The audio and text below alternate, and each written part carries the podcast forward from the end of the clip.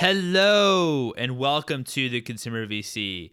I'm your host, Mike Gelb, and on this show, we talk about the world of venture capital and consumer facing startups. If you're a founder of a B2C business and currently fundraising, I run a private newsletter where I share companies to past and future guests of the show that I think are interesting. If you'd like to apply to be on the newsletter, head over to theconsumervc.com slash startup. Thank you, Jordan Nof, for introducing me to today's guest, Coulter Lewis, founder and CEO of Sunday. Sunday provides nutrient and soil health plans for garden and lawn care. Previously, Coulter founded Quinn Snacks, the successful farm to bag snack company. But in this episode, we focus on Sunday and lawn care. We talk about pesticides, why lawn care is overlooked as a massive category, and Coulter's journey as a successful serial entrepreneur. Without further ado, here's Coulter.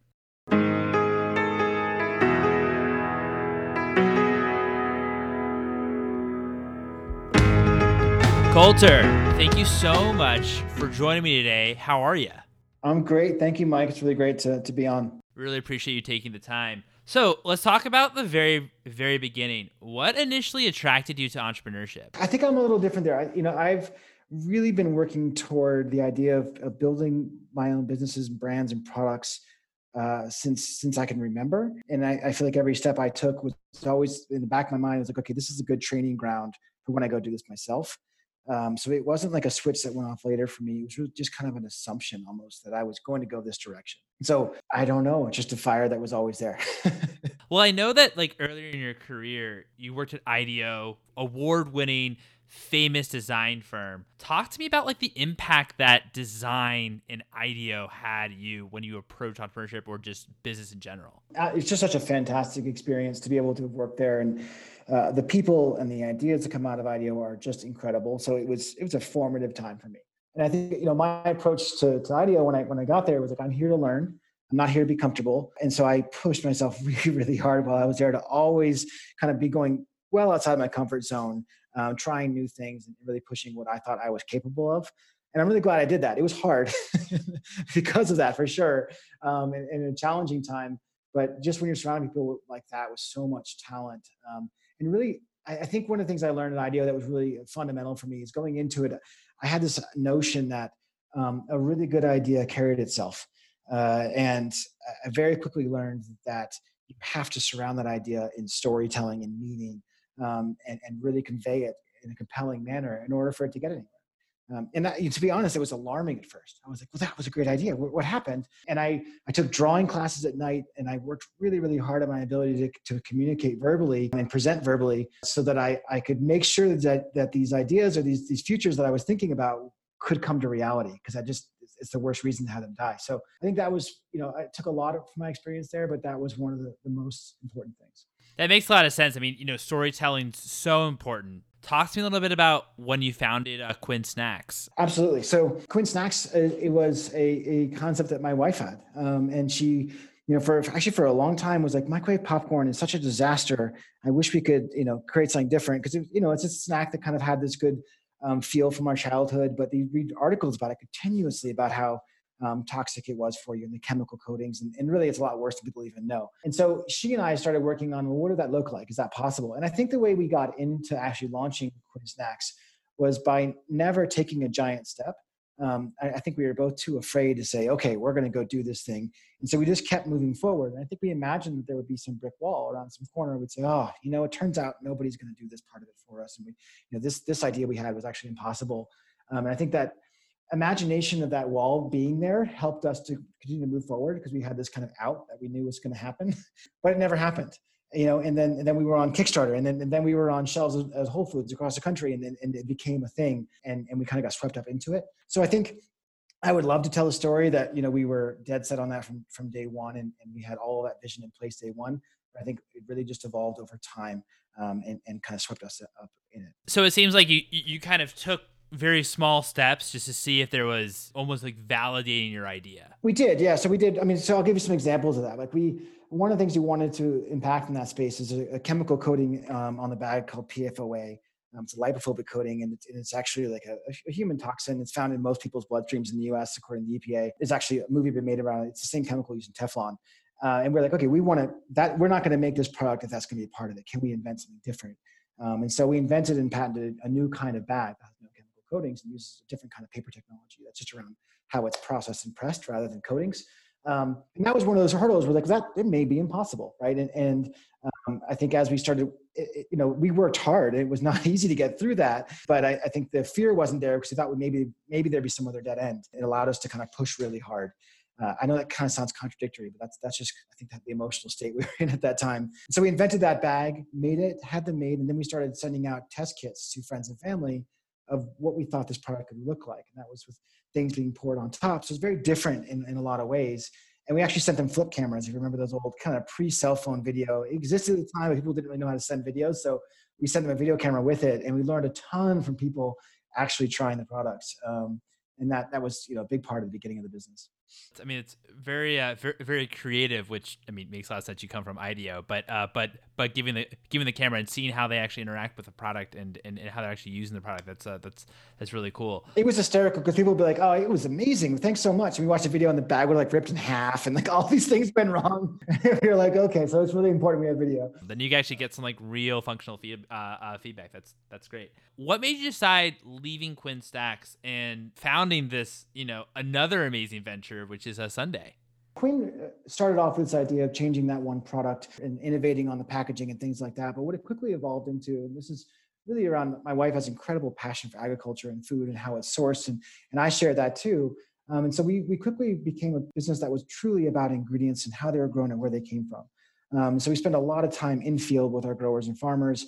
My whole family goes to organic uh, corn growers farm every single year, and like it just became a big part of our life. And to be honest, like, a wonderful part of our life too. I mean, just just to be exposed to that and, and to see that kind of a that that that um that balance and, and grace and, and connection with land is it's really beautiful. Um, and so agriculture was this thing that I became more connected to, and that's what got me into Sunday. Um, and I think people, a lot of people thought, well, this is a major 180 you've done here. You've gone from you know making snacks to help people care for their property.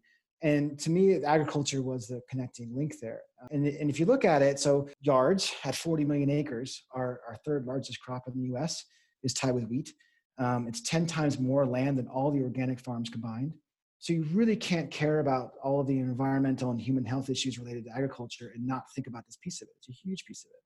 Um, and it turns out, in many ways, this this part is in a much worse position today um, than agriculture is as a whole. So there's a lot to fix.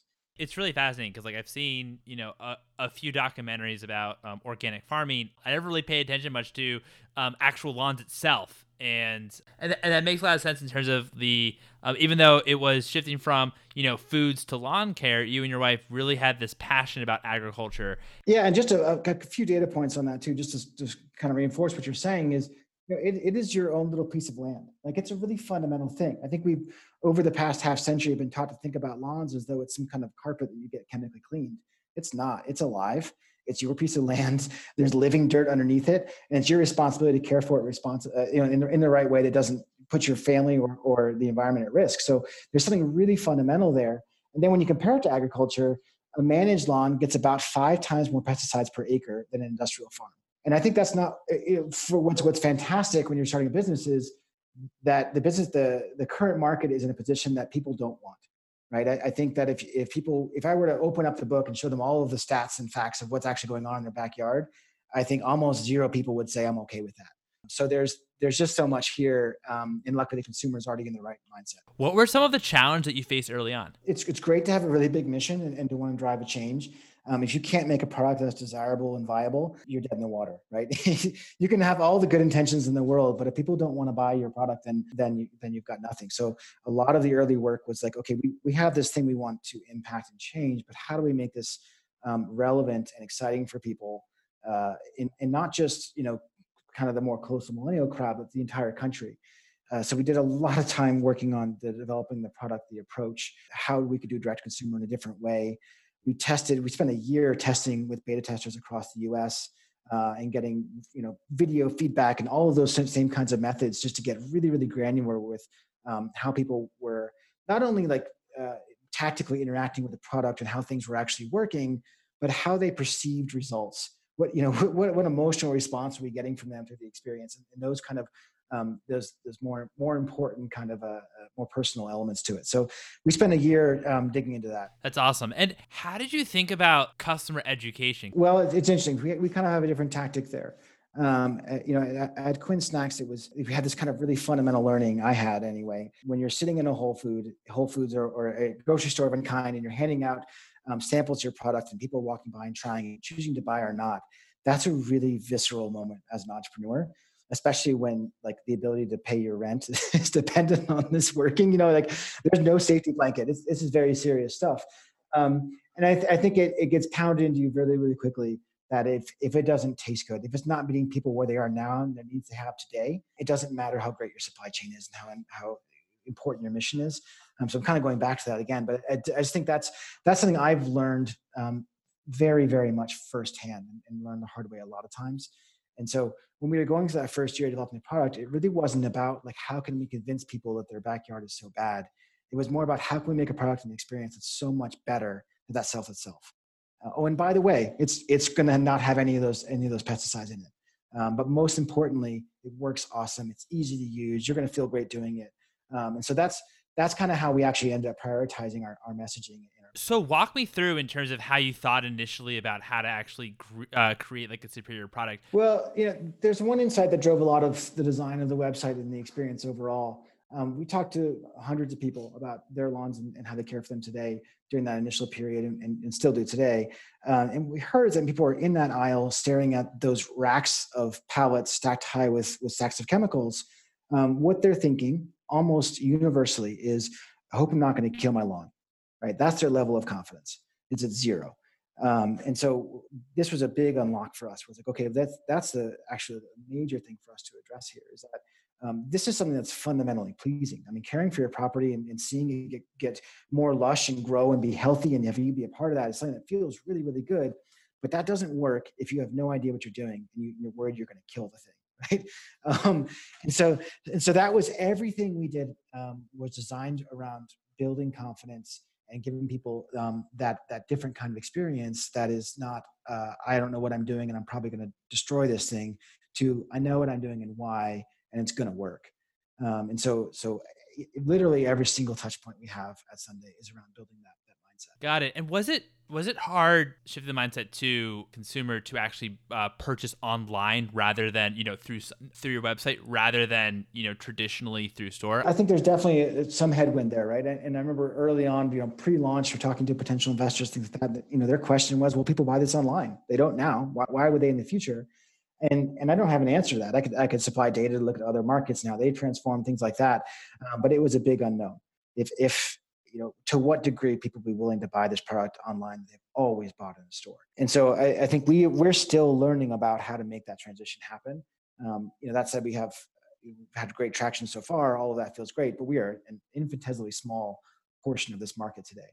Um, so there's a there's still a lot to be learned there Cool. That, that, that, makes a lot of sense. Talk to me a little bit about your your fundraising strategy. I know you're you're obviously a serial entrepreneur. You had a successful um, you know exit with uh, with Quinn Snacks, but talk to me a little bit about how you approached originally fundraising, why you chose to fundraise. Um, well, I guess the why is is pretty fundamental. Um, you know, there really wasn't an opportunity or, uh, for us to, to self fund it, and um, I, I, believe like the additional not just dollars but energy and just just kind of brain power you bring to the table by bringing these people on board is so essential for your success.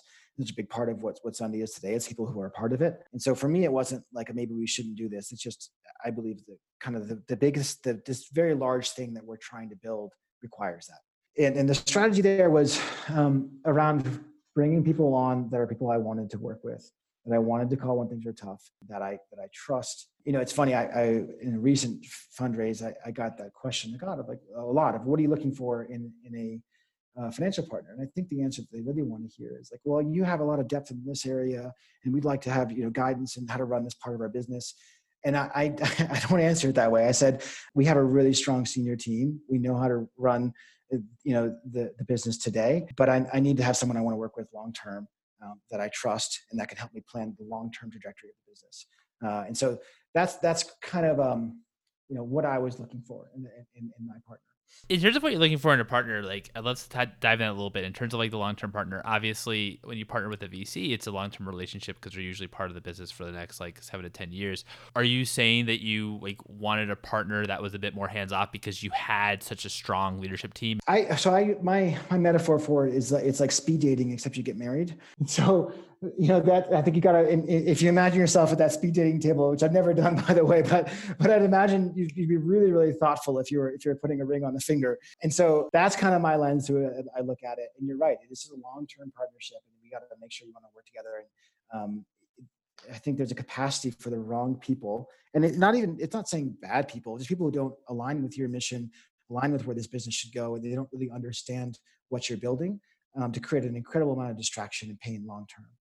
So it's just making sure you're fundamentally aligned. And doesn't mean they're not challenging people. It doesn't mean they're not involved. I mean, they, I actually really enjoy it when, when you know I get put to task. People say, "Why would you do this?" And uh, I think this is the better move. And, and being able to defend those positions makes me stronger, makes business stronger. So it's not about that. I mean, it's just making sure that that fundamentally we're all pointed in the right direction.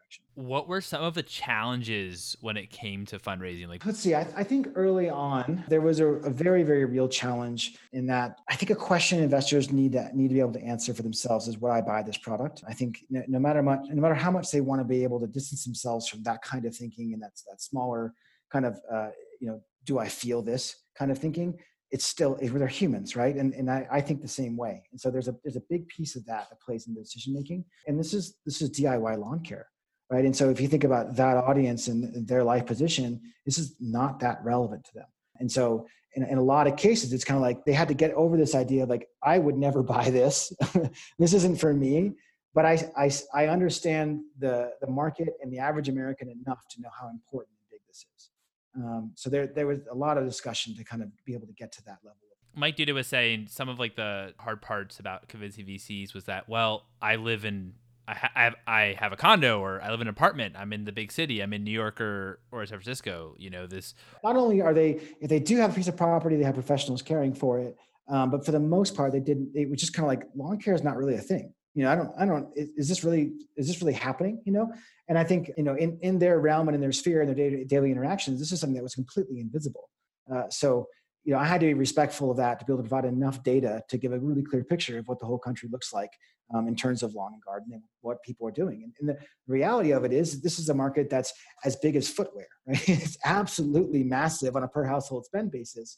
Um, it's just that when you're in San Francisco and New York, that's not a thing. Talk to me a little bit about your your launch strategy and you know how you also just thought about finding product market fit because again I know I know we spoke about some of the challenges about how folks are finding lawn products in stores rather than online. Um, would just love to learn learn a little bit more about how you how you decided to tackle that. Yeah. So initially, in terms of product market fit, and trying to understand that, we in our beta testing we did a lot of quantitative testing there as well to understand a people who try the product like you know, did they understand the value props? Did they want to do it again? Which for a business like ours, um, our customers sticking around for multiple years is essential. That, that's a, that's the foundation of the business. So that was an important thing to learn. But in terms of just you know the initial marketing to a non-customer to get them to understand what this thing is, um, and, and have them say, yeah, I need that. That was something we did some testing with. We ran basically just Facebook ads pre-product. Um, we had a, a you know kind of a placeholder website, and we'd run people through a really rudimentary funnel and at the end, it was kind of like, sorry, it's actually not for sale. but, but if you want to be part of a beta uh, test group, you can answer this questionnaire. Um, we ended up having 8,000 people run through this really long, almost 15 minute um, series of questions. We, we learned a ton about what their sensibilities were, um, what parts that they saw through their experience on the site that that you know mattered to them that they remembered and things like that so you know pre-product we were able to gather a good bit of understanding and intuition around what what we needed to do and how we, how we needed to present the product and then at, at launch, um, you know, to be totally transparent, I think it's important to, to be honest about these kinds of things because I, I, think entrepreneurs, there's a bit of taboo here and maybe there shouldn't be. Uh, we leaned heavily on, on Facebook, Instagram as a platform um, to build awareness and to, to drive um, acquisition and new customers. And it was, uh, as a platform, it's, it's incredible in your ability to iterate on a daily basis um, and, and get that live feedback around what's resonating and what's driving customers to click and eventually buy and what's not. That was our primary um, acquisition tool in our first year of business last year. And that was managed by myself and one outside Facebook buyer. So really really, you know, I, I, think if we look back on it, we, we were underserving our, our entire sales operation in, in a huge way. Um, but we still had a strong year and we, and we, learned a ton. What I think is really interesting and something that we talk about on the show quite a bit is um, when it comes to customer acquisition through Facebook and Google. Um, it's right now, you know, you, you don't have those arbitrage opportunities that you did in the early 2010s. But I think what's interesting about Sunday Lawn, and this is, um, a, it reminds me a little bit of a conversation I had with Paul Martino. What he was saying is that, sure, you can talk about how Facebook and Google, how it's now efficient, there's no arbitrage opportunities. But if you have a category that people aren't buying in that maybe there's that maybe the demand's high but there's actually just not a lot of people actually buying buying media on it. You can you can still do pretty well and yeah absolutely does. Yeah i would say we're, we're definitely not selling mattresses right? I think if you're thinking about the hours going on the platform and the level of competition and the level of unsustainability that that platform is at um, for us it's different. Um, that said we're going after those same customers.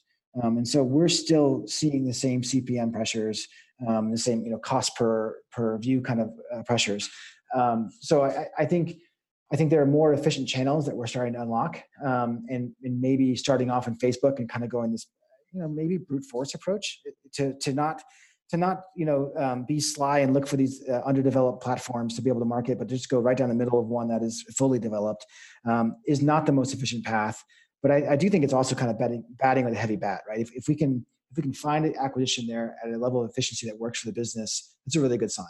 Um, and then, then uh, you know, of course, you have to have the capital then to kind of push through that. But um, what we found there is is a, a lot of learning, very very fast, and and proof that we were able to acquire customers um, efficiently on a channel that is very competitive.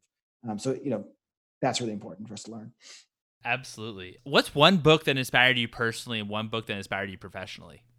I don't. I don't read enough. I'm, a, I'm gonna come on and be totally honest about that. I I, I need to read more. Um, it's just I'm just typically so flat out. Um, I think professionally, so we we operate Sunday on EOS, Entrepreneur's Operating System.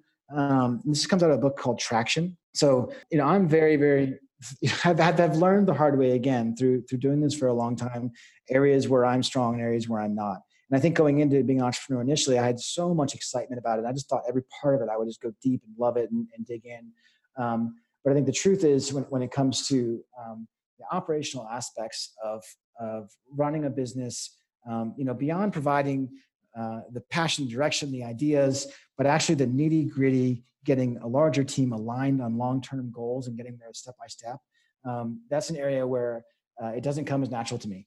Um, and so, traction is, and, EOS is a system we've implemented internally that puts process around that and, and, and like make sure that this area where I'm not, you know, intrinsically going to go deep enough on, we have uh, we have it built out and, and have a plan in place.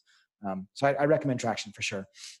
Very pragmatic book, you know, it just just helps you put in processes that help keep your team point our direction, helps makes meetings more effective, um, all all these kinds of things. No, that makes that makes a total sense. What's one piece of advice that you have for founders? Um, I think this kind of relates to the you asked also like the a book that was something that was um, personally inspiring for me. Um, I actually I'm just about to finish it, but it's a book called This New Ocean. It's a definitive history of all space travel. Right? It's it's a very geeky book, and I'm originally a mechanical engineer, so I, I love these things. Um, but what's really inspiring to me about this book, and it relates to advice to entrepreneurs is that it was you know the, the mission and the objectives and, and what people were, were trying to do was just so almost unimaginably impossible. Um, and they just did it brick by brick um, and they figured it out. And, and you know i think in this case there's a very real force of gravity that's holding you to the earth. But to be an entrepreneur there's there's so many internal emotional and external forces that are trying to make you stay on the path you're on. It's much safer um, and and i think to be able to break free from that and and and take this thing that's in your imagination and make it real. And and like building a rocket too, there's really not that much room for major error. you're in, you're in trouble if if the uh, if things go go go south fast. Um, I, I don't know. There there's just some some um, some bravery that it takes to do that. I think being an entrepreneur requires so much too, and it's just really it's challenging. Um, so I guess my advice. Um, I, I sometimes um, say that it isn't. I, I know it's really popular to have kind of a raw, raw, go out and do this mentality. Um, but I, I, will say, like, people come onto my team that are more part of senior team, what I tell them is that we're going to have a moment where the smartest thing to do is quit, um, and we're not going to quit, and we're going to keep going, and that's that's what this is going to feel like at one point. I promise. so like this is really really hard um, and, and if you're going to do it i think you should be buckled up for that to be able to push through those moments um, and so that's that's my my advice to to to try to understand um, the gravity of what you're what you're starting um, and and so much of getting to the other side of this thing and being successful is about your ability to to endure and push through um, the challenging times. Absolutely, I think that's a that's a great piece of advice. You know, I, I had another entrepreneur on that that, that said, you know, you're, you're going to get no's so many times throughout your entire entrepreneurial journey, whether that's from investors, whether that's from other people about what you're doing, but you know, also just focus on the yeses. And you know, even though you're always going to get in life a lot more no's than yeses, but but but focus on the positive in your mission. I had a, funny a funny story on this this uh, this topic. A little bit of you know investor I got a no from, which is not an unusual thing for me. But they wrote in their response like, you know, you can you can prove me wrong and, and come back and rub it in my face. And I, I, I was like, if I did that to all the people I've proven wrong, I would have no time for nothing else you know, at, at, this point, I've, I've had so many no's and, and, pushed past them and done so many things that people didn't think were going to work that I don't even, I, I, don't, I don't have any interest in that anymore. so I, I, think that's a good spot to be able to get to. Totally. Well, Coulter, this has been such a fun conversation. Thanks so much for coming on the show. Oh, thank you so much, Mike. It's been great. I really appreciate it. And there you have it. It was such a pleasure chatting with Coulter, and I really enjoyed learning about a category that I didn't really think much about since I don't own a house. But if you do actually own a house and want to learn more, go to getsunday.com. If you could please leave a review on the Apple Podcast app as it helps other folks find it, that would really be helpful. If you have a question you'd like to hear VCs or founders answer on the show, you can DM me and follow me on Twitter at Mike Gelb. You can also follow for episode announcements at Consumer VC. For all episodes, please visit theconsumervc.com. Thanks again for listening, folks, and please stay safe.